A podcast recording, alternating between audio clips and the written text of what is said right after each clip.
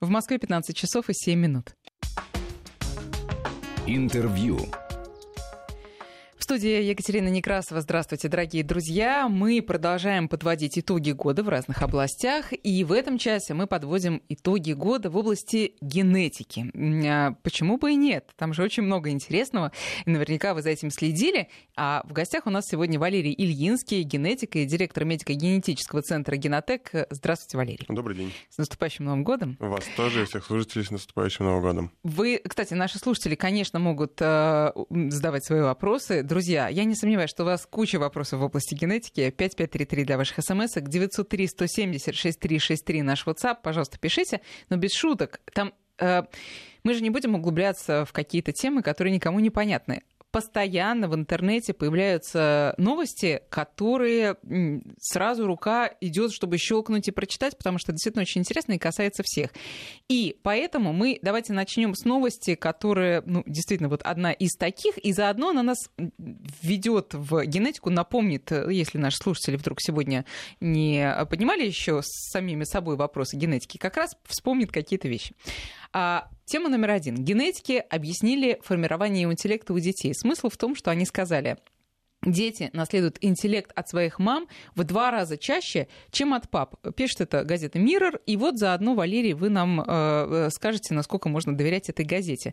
Ну, там речь идет о том, что связано якобы э, интеллект связан с X-хромосомой, поскольку у мамы этих хромосом всегда две, а у папы одна, то вот они делают вывод, что чаще э, передают мамы интеллект. Но мне кажется, это попахивает какой-то ерундой. Что вы скажете? Ну, это попахивает ерундой, я там с вами полностью соглашусь. А, на самом деле, а, зачастую есть большая проблема между, в передаче информации между научными публикациями, которые ученые публикуют, и, собственно, такой интерпретацией, понятной простым людям. Да, да. А, собственно, и в данном случае тоже вот такая произошла поломка, что ли, в передаче этой информации. На самом деле... Мутация информации. Ну, да. Э, на самом деле интеллект, э, ну, вообще взаимосвязь интеллекта с генетикой изучается достаточно давно. И это не там, самое последнее, не самое прорывное исследование в этой области. И кроме генетики, конечно, за интеллект отвечает еще и множество других факторов. На самом деле, такие первые исследования влияния э, генетики на интеллект, они проводились еще там несколько десятков лет назад. Собственно, на близнецах, когда пытались понять, а вообще интеллект он связан с генетикой хоть как-то? Или это все... Почему один близнец э, умный, а другой не очень, да? И бывает ли такое? Потому что, угу. ну, на самом деле, если бы э, интеллект зависел бы только от генетики, то у близнецов, э, ну, которые однояйцевые близнецы, которые генетически совпадают, у них уровень интеллекта должен был быть абсолютно одинаковый, вне зависимости от того, условно, учились они, не учились, где они выросли и так далее. И было показано, на самом деле, такое очень забавное наблюдение было, что влияние генетики на уровень IQ увеличивается с возрастом человека. То есть у младенцев роль генетики в э, ну, каком-то развитии, э, ну, у маленьких детей э, относительно небольшой, там, на уровне 20%.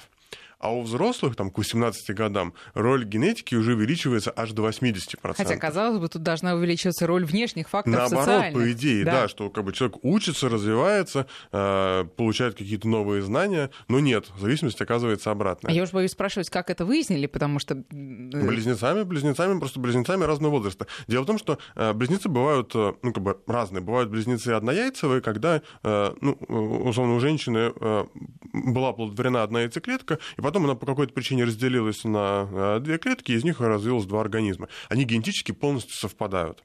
И бывают э, близнецы двойняшки. разные, яйцевые да. двойняшки, они, собственно, родственны так же, как и э, там, братья с сестрами. Вот сравнивая то, как часто Из двух и, и насколько сильно да. отличаются близнецы друг от друга, можно вот оценить вот этот процент роли угу. генетики. Мы ничего в этом случае не узнаем о генах, которые отвечают за такой признак, но мы можем в процентах оценить вклад генетических факторов, ну и вклад, соответственно, факторов внешней среды. И дальше уже после такого наблюдения ученые начали изучать, а какие же гены, какие же маркеры отвечают за э, уровень интеллекта. И этим тоже, опять же, ученые занимаются последние, наверное, лет 10, потому что, конечно, всем хочется, э, условно, сделать тест родителям будущим и сказать, что вот у меня ребенок родится там гением с э, уровнем IQ 170. А, на самом деле так пока а, ну, не всегда можно сделать. А, дело в том, что не все маркеры генетические, которые отвечают за уровень интеллекта, открыты. Известно, ну, примерно половина маркеров. И еще есть ощущение, что примерно половина маркеров будет открыта в будущем. Нас еще ждут большие открытия. Подождите, э, уточню. То, что они будут открыты, это еще не значит, что ими можно как-то оперировать. Или значит? В данный момент мы не знаем, где они. То есть э, у нас есть некая, э, некий набор маркеров, которые объясняют, словно, половину генетической вариации, и еще половину мы не знаем. То есть мы в целом можем сделать генетический тест, но мы узнаем лишь про половину можно ли оценить уровень IQ, там, предрасположенность к какому-то уровню IQ по вот половине известных генетических маркеров. Ну, отчасти можно, конечно, потому что, э, ну, хотя бы половина информации это лучше, чем ничего. Но нужно понимать, что со временем вот этот генетический тест может быть сильно улучшен, там, в два раза практически улучшен, э, и мы будем понимать гораздо больше. Мы сейчас говорим о э, анализах родителей, не ребенка. Нет, мы говорим о анализе конкретного человека. А, конкретного человека. А, а по родителям можно понять? По родителям сложнее, потому что каждый из нас своему ребенку, ну, каждый родитель передает своему ребенку половину своей генетической информации. И ту половину, которую он передаст, это ну, некий случайный процесс. А поскольку э, сейчас известно, что интеллект на самом деле зависит от э, многих сотен разных генетических маркеров в разных хромосомах, предсказать, какой именно генетический маркер передаст каждый из родителей, невозможно. Ну, слишком большое количество сочетаний получается. И из-за этого ну, можно лишь говорить о некой там, достаточно большом, большом коридоре, большом диапазоне значений, которые может получить ребенок, это не так интересно. Ну, а нет ли такого, что из э, двух возможностей э, э, организм родителя передает самый сильный ген? Нет, такого нет. Э, все наши, э, ну, вся наша генетическая информация при передаче ребенку, она э, передается именно случайным образом. Угу. Организм умеет просто, ну, как вот генератор случайных чисел выбирать случайный, независимо ни от чего, То не зависящий. он не выбирает сильнейший ген, участок. он выбирает, он выбирает любой. любой ген. Это может быть более сильный, более слабый, рабочий, нерабочий, мутированный или здоровый, ну, вот просто случайностью. Теперь возвращаемся к этой статье. Правильный ли вывод я делаю из нее, что именно X-хромосома отвечает за интеллект. Нет, неправильный. За интеллект отвечает множество разных генов, которые находятся на всех хромосомах человека. На X-хромосоме действительно удалось найти там несколько маркеров, но это всего лишь несколько маркеров из многих сотен.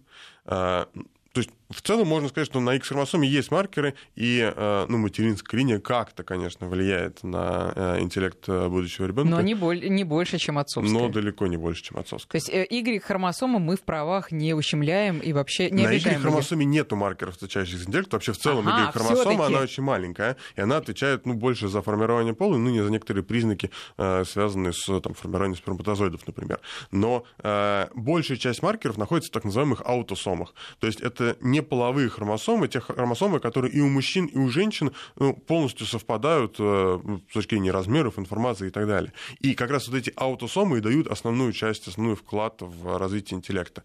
А половые хромосомы, X-хромосомы в частности, они дают уже совсем небольшой вклад. Поэтому э, тут нельзя говорить, что там, условно, мужчина больше или женщина больше. Каждый из родителей дает примерно одинаковый вклад. Ну, грубо говоря, 50%. Выдохнули папы, слава богу. А, тогда давайте перейдем плавно к редактированию генов. А тоже я э, читала в этом году, об этом были публикации, что уже какие-то первые попытки э, на человеческом эмбрионе были проведены. Да, вообще, на самом деле, вот, тема редактирования, это, на самом деле, основная тема вот, уходящего года, потому что за этот год э, было совершено очень много разных э, событий, много открытий, э, исследований, экспериментов, разные э, эксперименты, были более успешные, были э, совсем неуспешные, были этичные, были совсем неэтичные. Я думаю, что на самом деле об этом стоит поговорить. Конечно, что, давайте. Э, Мы напомнили, как происходит передача хромосом от родителей к ребенку, а теперь мы можем уже говорить о качестве этих хромосом и о том, можно ли с ними что-то делать. Ну, еще. о редактировании, собственно, то, да, о чем да. на самом деле там, многие ученые мечтают последние там, много лет.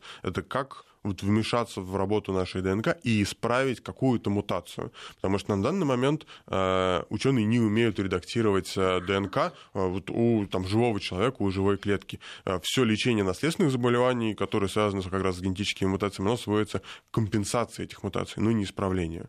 Вот редактирование генома это то, вот зачем ученые видят некое будущее, но пока что оно вот еще пока не наступило, так скажем. Я думаю, но что... может наступить скоро, кстати говоря. Но оно может наступить э, очень скоро весь вопрос в том, когда э, люди будут готовы это принять не только с точки зрения техники, но еще и с точки зрения этики. Потому что... Э, редак... А разве дело не в научных достижениях или их отсутствии на данный момент? Ну, дело только вот в том, что готово, не готово? Тут есть много взаимосвязанных историй. Э, я думаю, что можно, на самом деле, об этом поговорить, потому что вот как раз последняя новость в редактировании генома, которая прям всколыхнула так э, научный мир, она, на самом деле, разделила на две части. Это история в Китае, когда были рождены две девочки, и, собственно, ученый, который принимал участие в этом эксперименте, утверждает, что их геномы были отредактированы. И это, собственно, этот эксперимент, это рождение детей с редактированными геномами, оно как раз общество разделило на две части, э, ну, по крайней мере, научное сообщество, потому что э, большая часть людей говорят, что это катастрофа, потому что это крайне неэтично, а некоторые говорят, что, ну, а почему нет, эксперименты над людьми когда-то должны были быть, ну, уже должны уже были свершиться. Э, в чем Но, ну, а причина? А, извините, Валерий, вам это не напоминает разговоры о том, что там, в свое время там прививка от какого-то смертельного заболевания тоже не очень этично, и вообще божественное божественный промысел несколько редактирует. Это примерно одно и то же. Нет, Мы же, э, э, нет. Ведь редактирование генома идет не в сторону ухудшения, а в сторону улучшения. Что что тут плохого? Да как раз в этом-то и проблема, что э, в случае с прививками, э, ну, альтернативы какие? Э, либо человек заболеет и умрет, либо он не заболеет и не умрет. Но это некое вмешательство в Божий промысел, не знаю, что еще. Э, тут конфликт основной с религией. А в случае с редактированием генома вот с этим экспериментом, э, можно напомнить буквально в двух словах, в чем был эксперимент. Да, конечно. Э, были рождены две девочки, у которых ученый вырезал, ну, добавил некоторую мутацию в определенный ген, который, ну, потенциально может дать этим девочкам защиту от вируса иммунодефицита. То есть вроде как эти девочки в будущем не смогут заболеть ВИЧом. Но э, ну, как бы обратная сторона в том, что почему, собственно, редактирование генома пока не применяется массово, что эта технология недостаточно точная. Mm-hmm. Она, кроме вот того участка, где ученый хочет внести изменения, вносит еще случайный набор э, замен в других участках генома. И это может привести к развитию там, любых наследственных заболеваний, онкологических заболеваний и так далее. Вот в данном случае... Согласна, возможно, в таком случае. польза от такого эксперимента э, ну, не, не больше, чем возможный риск. И вот э, проблема именно в этом. Потому что ну, в Штатах, на самом деле, в этом году и там, в прошлом году были эксперименты, когда э, с помощью редактирования генома пытались вылечить э, смертельные заболевания. То есть люди уже больны, они точно умирают, потому что никакая другая терапия им не помогает. И в этом случае редактирование генома, ну, условно, некая ну, спасительная соломинка. А можете назвать эти заболевания? Ну, например, мукополисахаридоз второго типа. Это некое наследственное заболевание, связанное с обменом веществ, ну, с разложением, усвоением усвоением э, углеводов. Э, есть некоторая мутация, которая приводит к тому, что человек плохо усваивает, ну, плохо переваривает, перерабатывает э, углеводы, и они накапливаются в организме, это приводит к смерти, там, ну, в худшем случае, к 20 годам. Вот э, был эксперимент в Соединенных Штатах, когда э, ученые ну, попытались как-то отредактировать э, гены уже живущего человека, пациента с этим заболеванием, и это было этично, потому что такой человек умер бы, ну, примерно там... Последний ну, шанс, да. В какой-то, в какой-то момент. И в данном случае, если бы у него возникли побочные эффекты, ну, хуже его состояние не стало бы. Но при этом и был шанс на то, чтобы состояние улучшится. А в случае с девочками, да они бы родились бы здоровыми. Э, это понятно. Э, расскажите про тот американский эксперимент, чем кончил ну, отредактировали. И? А, ну, вроде как там по каких-то вот такого фоллоуапа долгого не было, но вроде как вот тот человек, которому отредактировали этот геном, ну, он, по крайней мере, э, жив что ну, уже неплохо. Неплохо. А можете рассказать, как это происходит? Слушайте, это огромный человек, а надо отредактировать ген, как это Есть разные технологии редактирования генома. На самом деле, самая такая вот на слуху, которая это CRISPR-Cas9, собственно, с помощью этой технологии редактировали вот тех самых девочек маленьких. Э, эта технология на самом деле такая самая ну, обнадеживающая в плане того, что она будет, наверное, в будущем применяться, но она пока меньше всего применяется и, и практически нигде не разрешена к применению. Эту технологию в основном используют для редактирования клеток, а, ну, на уровне эмбрионов, грубо говоря. Mm-hmm. Смысл в том, что э, берется некая синтетическая молекула там, ДНК, которая э, совпадает с тем участком э, генома, который мы хотим отредактировать.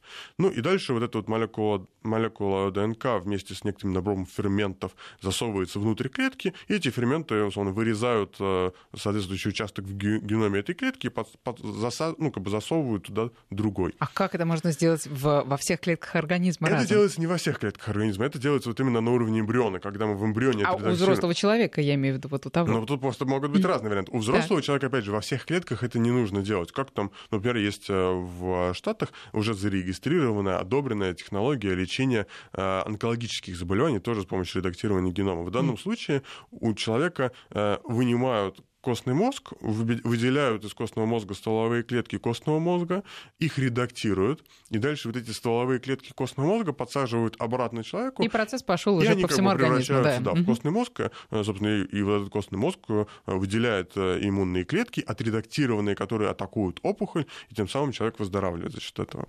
То есть тут идет не редактирование всего организма, а редактирование только некоторого небольшого набора клеток, которые потом станут, собственно, теми самыми действующими да. клетками, которые Все это похоже, похоже там, на высокодозную химиотерапию. У тебя берут костный мозг, затем проводят некие, наверное, манипуляции с организмом, да? Ну, нет, потому что с организмом это как раз не проводят не проводят. операции. Операции mm. все проводят с теми клетками, которые из организма достали. Собственно, их и достают исключительно для того, чтобы провести операции только с ними, но не с какими другими клетками понятно, больше. Понятно. Так, возвращаемся к девочкам.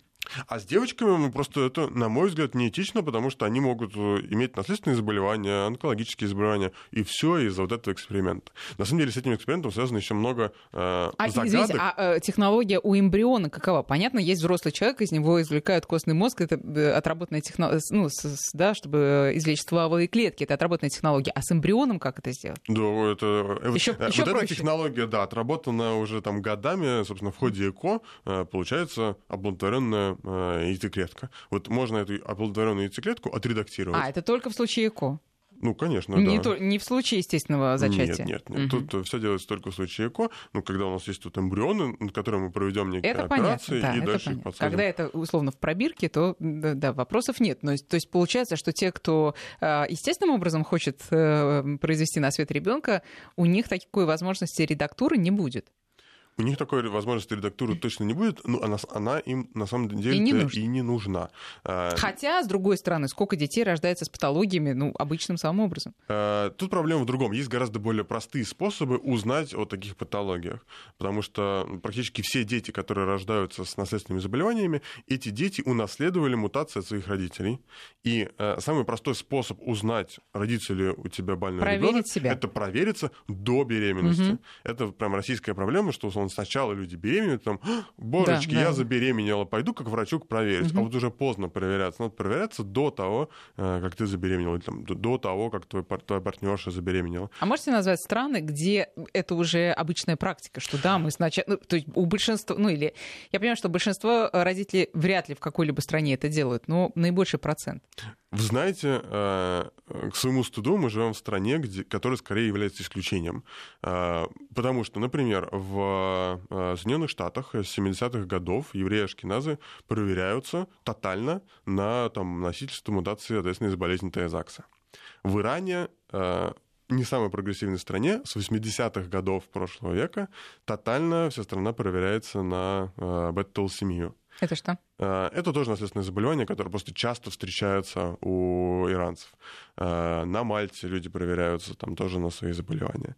Э, в Исландии больше половины населения страны проверено, отгенотипировано.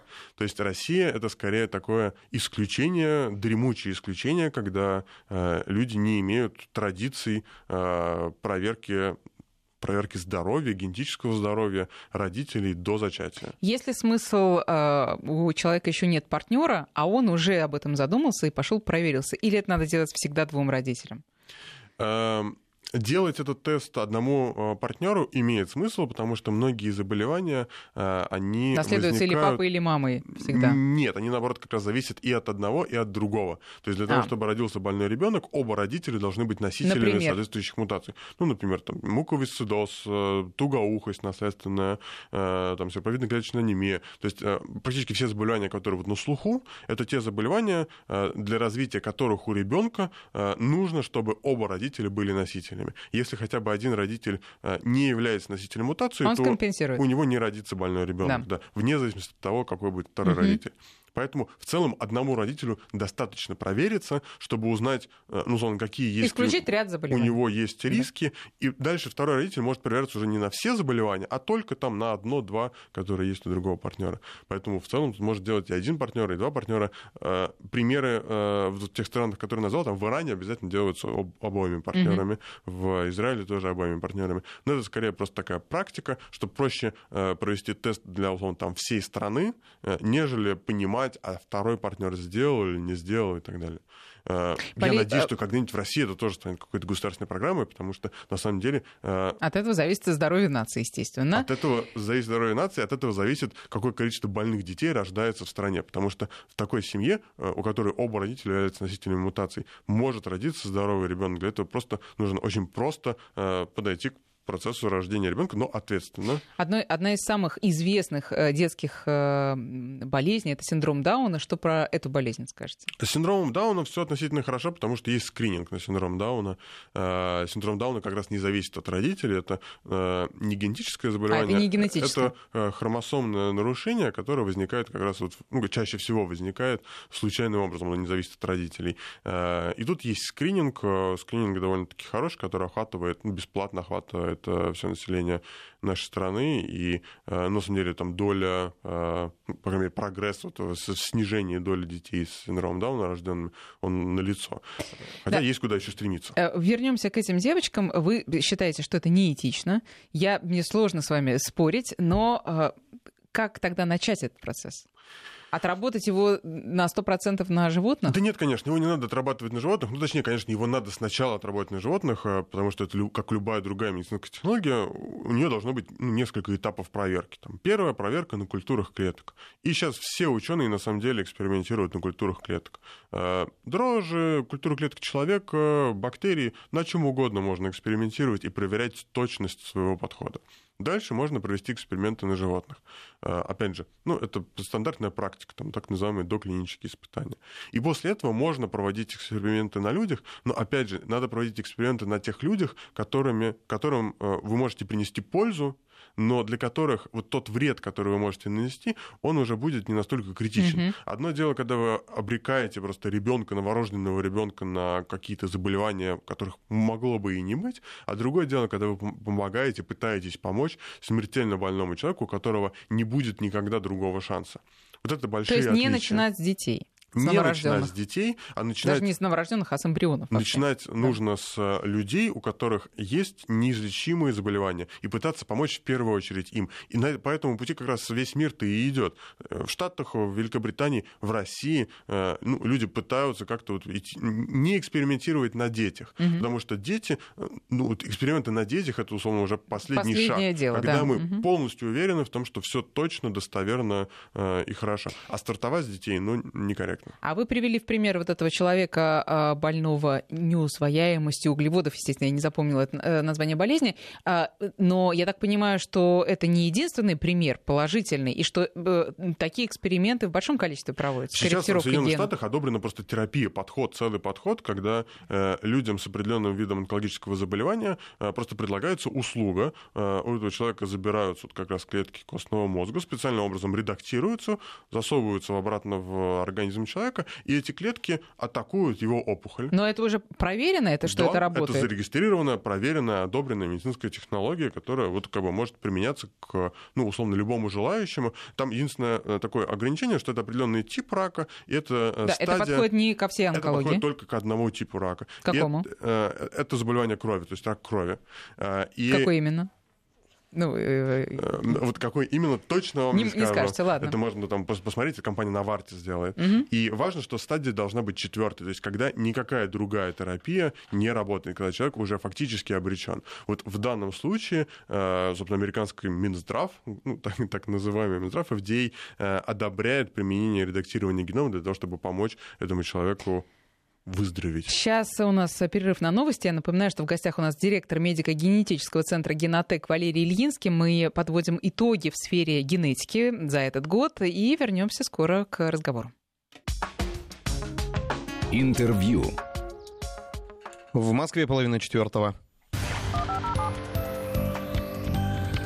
Новости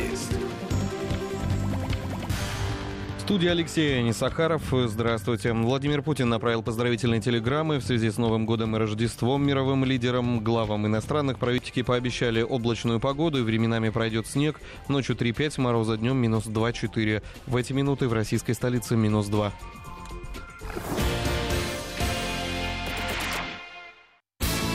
Вести. ФМ. Москва 97 и 6. Санкт-Петербург 89 и 3. Интервью.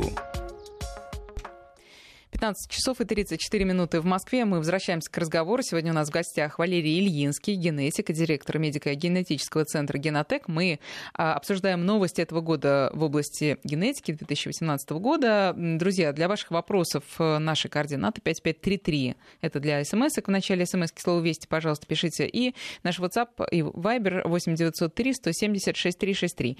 Вопросы такие, а, например, полнота о наболевшем. Это генетическое, я так понимаю, это вопрос, это генетическое заболевание, и можно ли его лечить на уровне эмбриона? Ну, можно ответить на, там, на простую часть вопроса, можно ли ее лечить на уровне эмбриона, нет, нельзя. А, ну, потому что сейчас на уровне эмбриона нету технологий вообще никаких, одобренных а, по редактированию генома. А, кстати, извините, вот прежде чем вы дальше будете отвечать, тот случай с девочками в Китае.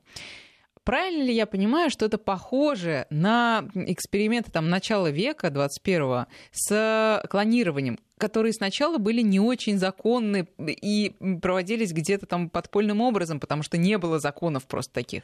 Ну, в данном случае законы есть, и законы запрещают. А, вот. А, то есть тут э, не, то, чтобы это было там, условно, в серой зоне, это просто в черной зоне, это нарушение То, что сделал этот китаец, я не знаю, кто наруш... он, но в Китае, да, да это, это, это незаконно. На самом деле это незаконно, э, и более того, э, по меркам Китая даже это незаконно, и более того, э, нету сейчас никакой уверенности в том, что это на самом деле было сделано, потому что у ученых нет никаких подтверждений этому факту, никто не видел этих девочек, никто не знает их родителей. Просто кто-то заявил. Нет никаких данных, просто ученый на YouTube выложил видео, в котором он утверждал, что он это сделал. Но вы верите, что такое возможно? Ну вот еще раз, теоретически такое возможно, потому что на самом деле ну, ученые во всем мире подобные эксперименты проводят происходит. Там, условно, в России в этом году э, ученые вот сделали то же самое, они отредактировали э, эмбрионы, человеческие эмбрионы, и добавили туда мутацию, как раз дает, которая дает устойчивость к ВИЧу. Но этот эксперимент закончился на уровне 14 дней. То есть mm-hmm. ну, вот эти эмбрионы немножко поделились, после этого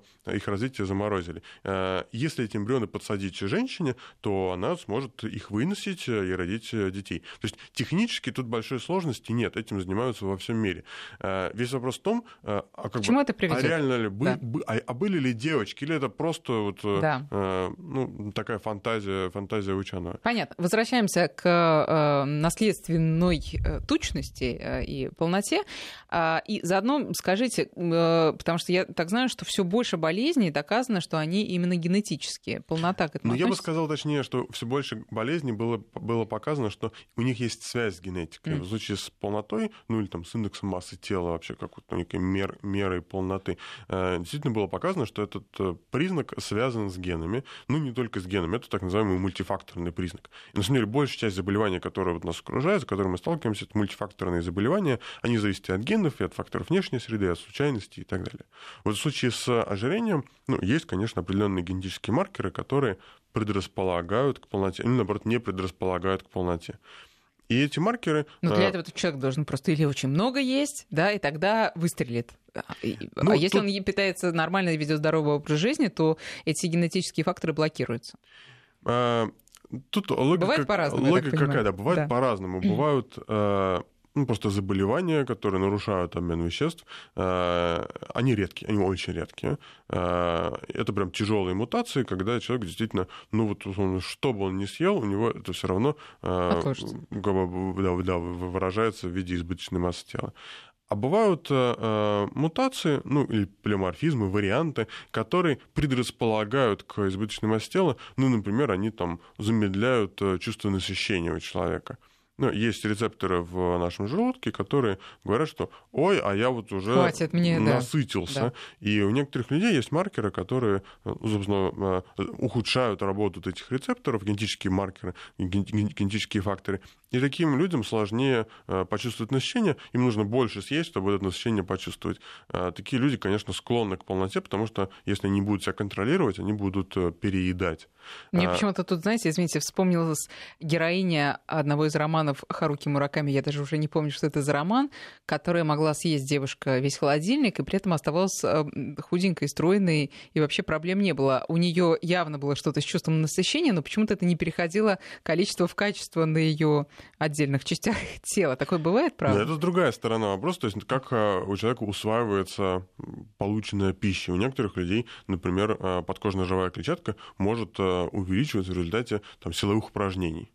Ну, вы представьте, вы пошли в зал с надеждой, что вы сбросите вес, а на самом деле увеличили его. Ну, такая, опять же, генетическая особенность.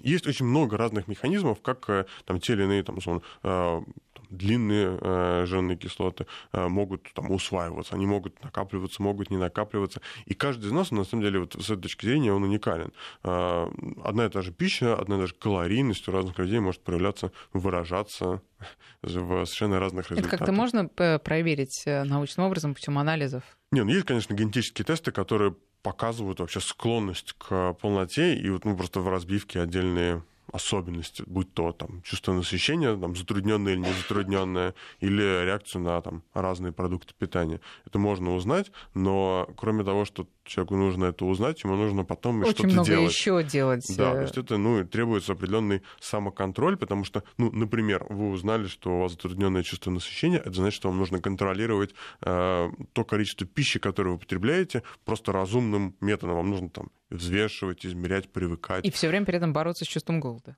Подавлять его ну, как-то есть уже разные рационально. способы. Тут можно по-разному к этому подходить. Э, можно есть медленнее, э, там можно есть чаще и меньше. Ну, то есть можно по-разному э, решать эту проблему, но просто нужно будет нужно быть готовым перестроить свой образ жизни, ну или, возможно, пойти на какие-то медицинские процедуры для того, чтобы как-то реализовать вот те знания, которые человек получит в результате генетического теста. Сам по себе генетический тест проблем не решит. Да, и, э, значит, э, отвечая на вопрос, можно ли как-то исправить это у взрослых, вот вы сказали, что ну вот только... Отредактировать геном нельзя, да. а узнать э, о такой генетической особенности... И скорректировать образ и скорректировать жизни? образ жизни, конечно, можно и нужно. А, еще один вопрос. Могут ли люди с генетическими заболеваниями после лечения а, эти гены продолжить, я так понимаю, уже в поколениях? То есть, предположим, ген отредактирован, а рождается ребенок у такого человека, и что происходит? Ну, смотрите, тут э, какие могут быть варианты? Э, если мы говорим про то, что вот уже родился э, больной человек, мы отредактировали в его организме некоторый набор клеток, э, так чтобы эти клетки работали как надо, и в целом мы с симптомами этого заболевания справились, то у человека, конечно, половые клетки все еще содержат ту, ту самую мутацию, и, конечно, его дети эту мутацию тоже получат. Э, если мы... Возможно. Ну, скорее всего. Угу потому что ну, а, друг, а других-то клеток нет. Но это, клеток. Да, нет, я имею в виду, что это в том случае, если и мама, и папа э, обязательно должны участвовать вот в этой мутации у ребенка. А если, скажем, это зависит только от... Э, ну, только от одного из родителей, одного, да, да. то ну, опять же, тогда там, и шанс. Это, это нечастые заболевания. Такие да. заболевания не очень много. Да. В основном они все-таки зависят от папы и от мамы. Да. Угу. Если предположить, что когда-то в будущем а, будет редактирование на уровне эмбриона, то есть а, больной эмбрион из больного эмбриона сделают здоровый эмбрион, то в этом случае все клетки организма, в том числе и половые, и половые. будут исправлены, в этом случае детям это передаваться не будет. Но это дело будущего. Это сейчас ну, и на самом деле оба варианта редактирования генома это все-таки так, ну, дело будущего. А, если мы говорим... В массе своей, да, да, да. сейчас это очень много. Если мы говорим про текущее состояние, то сейчас ну, есть разные способы там, терапии э, наследственных заболеваний, когда снимаются симптомы медикаментозными методами, ну, там, ограничениями, диетой и так далее. Но в данном случае, конечно, у э, больного человека э, дети унаследуют э, те мутации, которые есть у него. Э, тут как бы, прервать эту передачу будет достаточно сложно. А, Еще вопрос от слушателей. Куда идти проверяться и что сказать? Я так понимаю, что человек хочет, он приходит даже уже в какую-то лабораторию и он не знает, как сформулировать э, просьбу, а провести вот такие-то, такие-то анализы. Какие именно?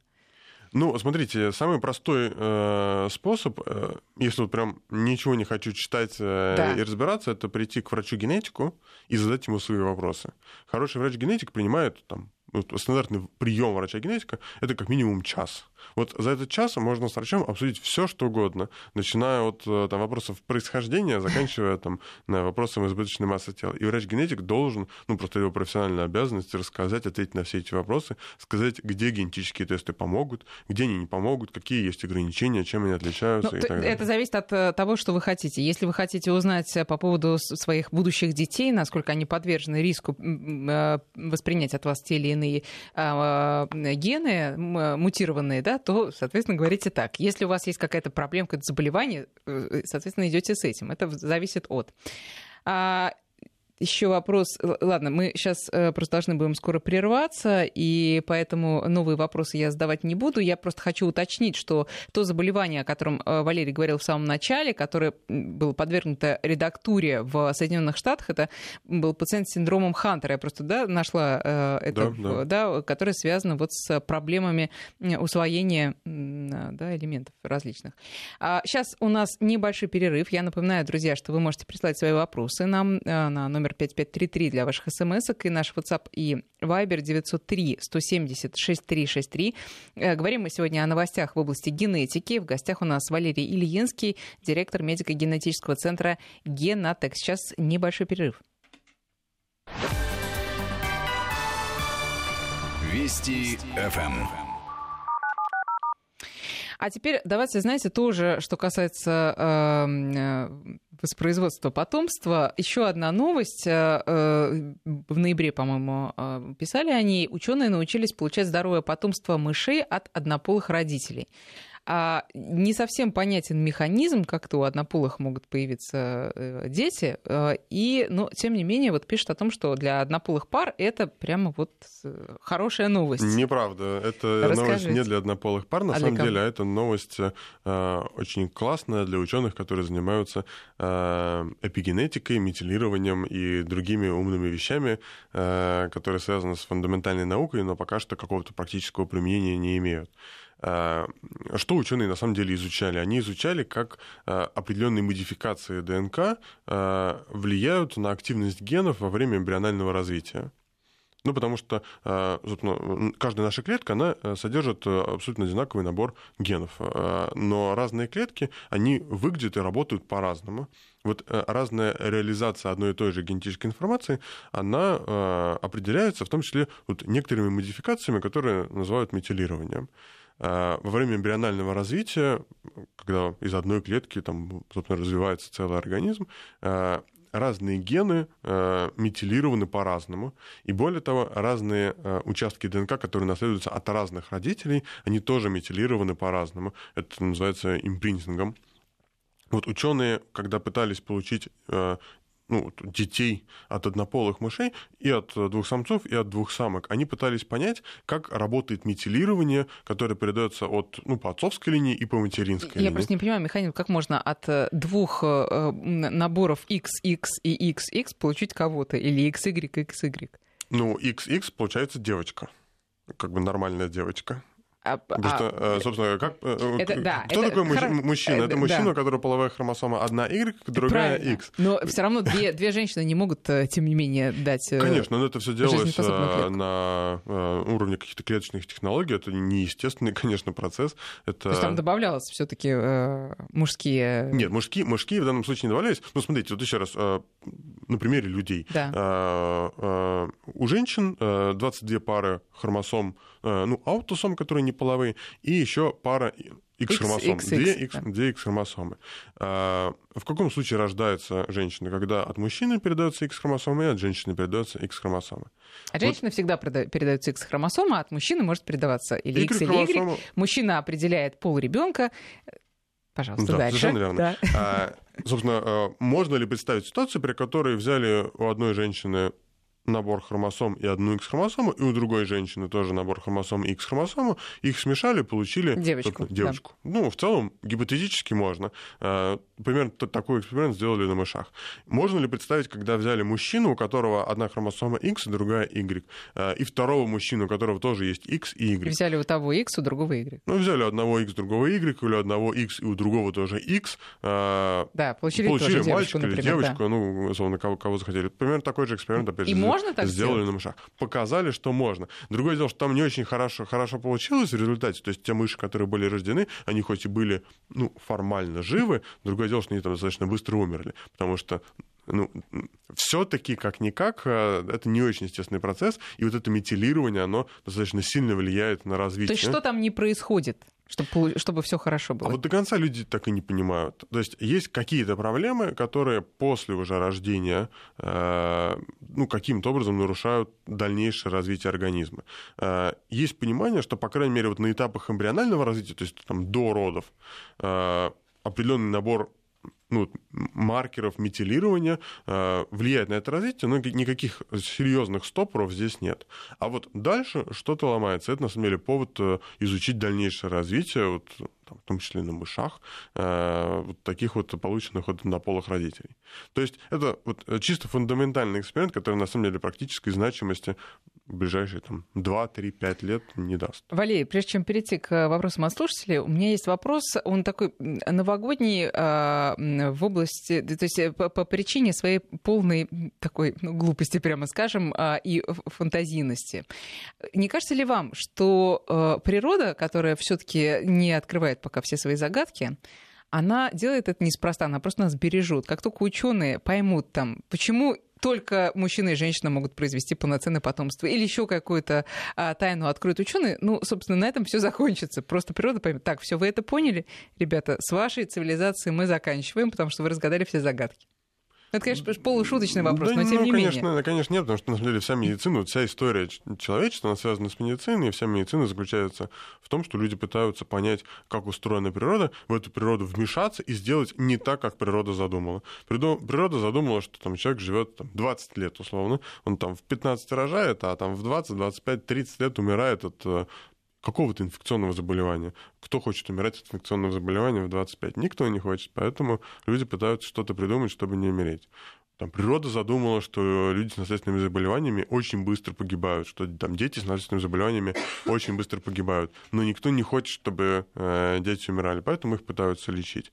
Э, все поэтому человек давно, давно идет наперекор природы. Э, да, да. И, ну, и, с точки зрения генетики ничего, тут да. Э, каких, никаких э, отщеплений, отделений от э, стандартной медицины в целом нет. Несколько вопросов. Определяется ли аутизм на стадии эмбриона? Э, на стадии эмбриона можно определить некоторые наследственные синдромы, которые ну, в качестве проявления э, Аутим, Аутизм — это генетическое заболевание? А, аутизм — это, на самом деле, большая группа заболеваний, где э, есть ну, чисто наследственные синдромы, то есть наследственные заболевания, есть вещи, которые не до конца изучены, связаны не только с генами. То есть это такая разнородная группа, которая вот объединена одним большим названием. Некоторые заболевания можно определить на стадии эмбриона, но далеко не все. Пока что ученые в целом про аутизм понимают э, относительно мало.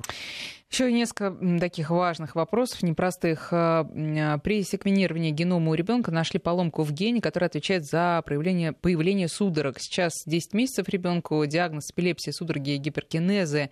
Заболевание прогрессирует, ребенок мучается, противоэпилептические препараты не помогают. Возможно ли какая-то генетическая терапия? Генетическая терапия невозможна. Там сейчас э, ну, нету э, одобренных технологий для Нигде, этого. Ни в одной стране. Нигде, ни в одной стране.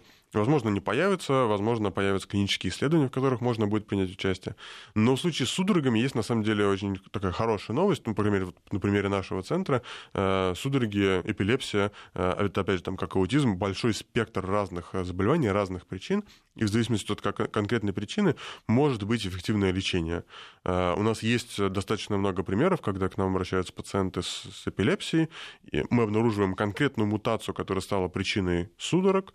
И для этой конкретной мутации есть очень хорошее лекарство, которое там, он практически полностью То есть дело в да, максимально человека. точной диагностике. Да, без генетической диагностики, на самом деле, генетический диагноз поставить нельзя. Такое, ну, э, правило, правило у врачей. Э, ну, а тут, смотрите, нашли поломку в гене, то есть, видимо, мы уже провели все, э, все Если анализы. она известна, то, возможно, есть, ну, просто надо поменять лечение. Надо Если лечения заниматься нет, подбором. то тут, к сожалению, что-то сделать Это очень сложно, я думаю, дело заниматься подбором и потому что иногда требуется много месяцев, прежде чем понять, что оно помогло, да, а, и, и много месяцев, прежде чем понять, что оно не помогло, да, но поэтому вот только искать, искать дальше и пытаться. А возможно ли редактирование генома при шизофрении? Вот такой вопрос.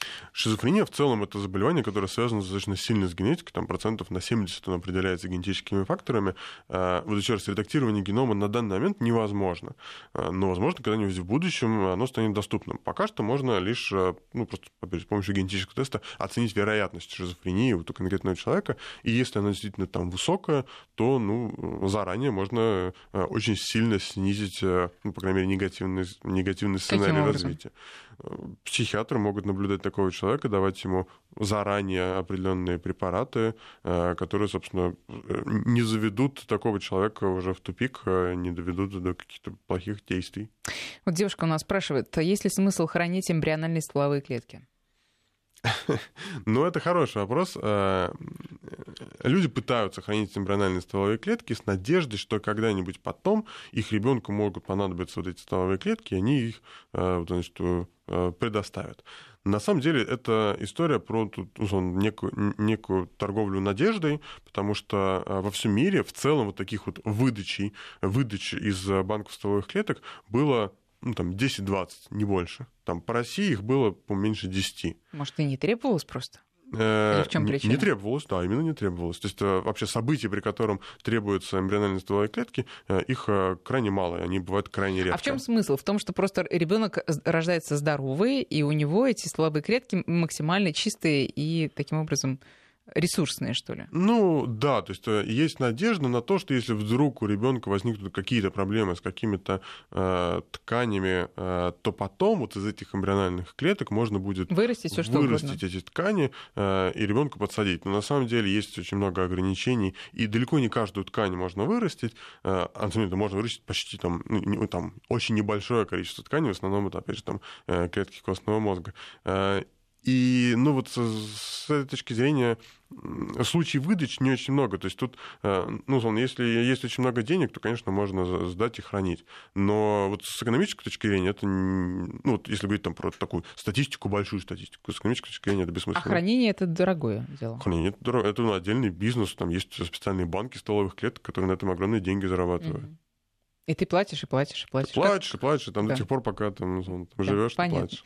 Еще один вопрос, наверное, уже последний на сегодня. А, а узнать, откуда предки с помощью генов, насколько точно можно? Ну, вы знаете, в Штатах э, в этом году самый популярный подарок на Рождество это как раз ДНК-тест ага. на происхождение. И в России тоже, на самом деле, там очень популярные. То есть, по-моему, это очень дорогое дело. Эти тесты 9 тысяч рублей стоит да? Э, такой тест. Нет, да. а мне казалось, там что-то десятки тысяч э, рублей не стоит. Ну, Нет. У кого как? Это зависит от точности теста, наверное. Нет, на самом деле от точности теста это не зависит, это в основном зависит от того, какие объемы у данной компании, которая делает mm-hmm. генетические mm-hmm. тесты, потому что э, стоимость реагентов, она очень сильно падает с объемами.